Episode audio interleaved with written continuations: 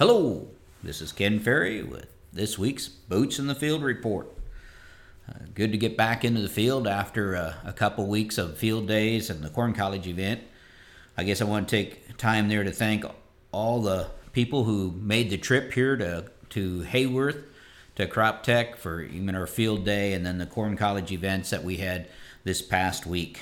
Uh, not only for partaking in a day, but for participating in the day as far as uh, getting your input into it, especially our, our Canadian farmers to the north. We really appreciated you participating uh, and actually sharing with us how things work north of the border as far as from from your cropping report and what's going on all the way down to how you guys are struggling with some of the same regulation issues and things that we're starting to deal with or have been dealing with depending on what state you're in down here so uh, big thanks to all the people who came another of course, big thanks to all the crop tech employees, the, the farmer helpers, the extended family that came in here, as well as Bill and Missy Bauer, who helped uh, uh, make the thing happen. The event wouldn't be possible with all the people who participated in, in, in making it a, a great week as far as learning goes and participation from everybody involved.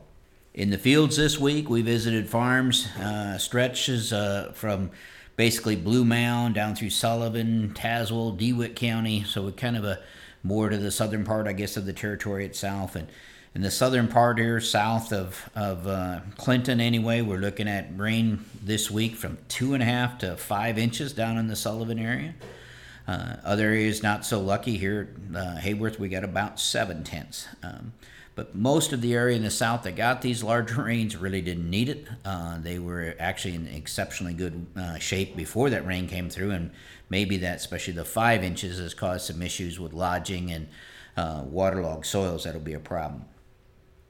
So we did see some. Um, first, I guess this week, uh, I did see the first sudden death in uh, soybeans. Um, so situation, not a whole field that you could see it from the road. You had to be out in the field to actually find the sudden death plants. Um, I do expect more sudden death to show up in the next 10 days or so. We'll start to be able to pick it up easier uh, and we'll see it out in the field. Both of the fields that we found the sudden death in were earlier planted fields and they were not treated uh, as far as a seed treatment for the sudden death. We also found some Fompus root rot, and that was again in the wet areas that were been receiving rain pretty much throughout the out the summer itself. Many fields, though, are, are supporting some pretty tall beans, 53 to 60 inch beans. So far, not much lodging, but we did find one field that was lodged.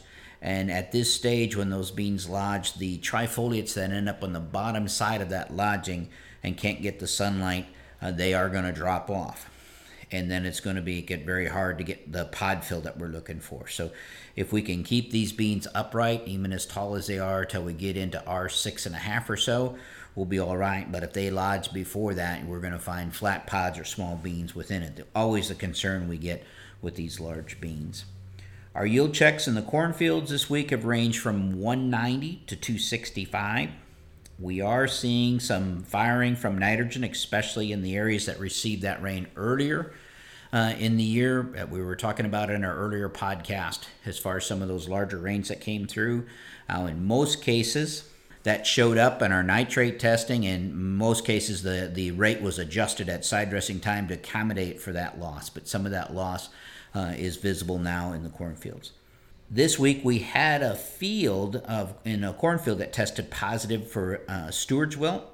Now we get false positive test uh, from when we actually do the test on it. It's not uncommon to get a false positive, but based on the appearance that I saw in the cornfield and the positive test, I do believe this field had uh, Stewart's wilt. So the pest team needs to be paying attention for Stewart's wilt out there, especially if you had a field that was stressed earlier on. It tends to express it more most of the area, uh, we're, we're getting some pretty good kernel counts. Um, but some of those areas that were really dry this spring, and we saw the corn rolling up uh, actually very early in that V4, V5 time frame uh, and staying rolled up.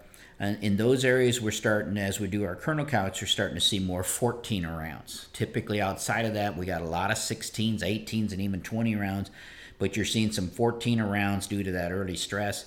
Now they're making it up to some extent with kernel depth and length uh, of that ear. We can only make so much of that back up, but we're I think we're seeing some of the early spring stresses show up in the kernel counts that we're doing in some of those areas. A lot of our yield checks are coming in around 210, 225. This is actually lower than it was last year. A lot of our checks uh, last year were in that 220 to 230, 235 range. Uh, and last year, the 220, 230 yield checks turned into a lot of 230 to 240 bushel corn uh, due to the great uh, fill period that we had, a long and, and good fill period. Growers are asking, uh, can we expect to see the, the same thing again this year? Uh, I'm not sure. Um, in some areas, especially like parts of McLean County here and Tazewell County that have been in, water's getting tight. So as water gets tight right now, this is going to affect um, both the ear fill, the depth of kernels, definitely going to affect these soybeans. And we talk about August rain making the soybeans. So some of these fields that are starting to show moisture stress, that's going to work against us uh, on the pod fill itself. Now we talk about GDUs, and GDUs get us to the finish line. So how many GDUs do we get a day? And if we get if we stay ahead of schedule on GDUs, we're going to get to the finish line uh, pretty early. And a lot of fields that we've been looking at, even as far north as as Heyworth, um, you know, we're looking at some of these fields are going to finish by the end of August. So we need to be start thinking about a September 10th, September 15th harvest window. guys to the south probably going to, going to see it before that. So we need to be ready for an early harvest, but the GDUs are what's going to get us there. Sunshine and good ET rates are what's going to get us the good fill to help stretch out these kernels and take fewer kernels to make a bushel. Getting high GDU rates under cloudy conditions, high humidity, and poor ET rates, we're still going to get to the finish line on time, but we're not going to bring the fill that we saw last year with that uh, phenomenal window that we had. Now, the prior two weeks were excellent from an ET standpoint. This week was kind of rough. We had uh, too many days in there with cloud cover and breeze and stuff, so we gave up a few days. So it kind of depends on what our ET rates are going to be here to the finish and how fast the GDUs are going to come in. We'd be better off with moderate GDUs and excellent sunshine and, and uh, low humidity and higher ETs. Uh, but if it comes at higher temperatures, we're going to rack those GDUs up and we're going to get to the finish line faster, and we're probably going to get there without the fill. The other thing that's got me concerned is the GLS. The gray leaf is considerably more intense this year compared to last year. Now, we've had years like this before, but if we compare this year's yields to last year's, you're realizing we didn't have near this gray leaf issue last year. And most fungicides have now run their course. So you can tell the GLS is firing back up, and these fields are starting to change. Um, as far as uh, from day to day, every three to five days, if you want to think of the GLS doubling out there. Now, this week, we saw susceptible fields that didn't get sprayed, they're starting to turn like it's fall. And you're going to see this more evident in the, in the next 10 days or so as we move forward. That there are going to be some fields that uh, look like they just kind of you know, getting ready to, to go to harvest like they were a 95 day uh, hybrid out there. And it's actually the GLS that's bringing these fields down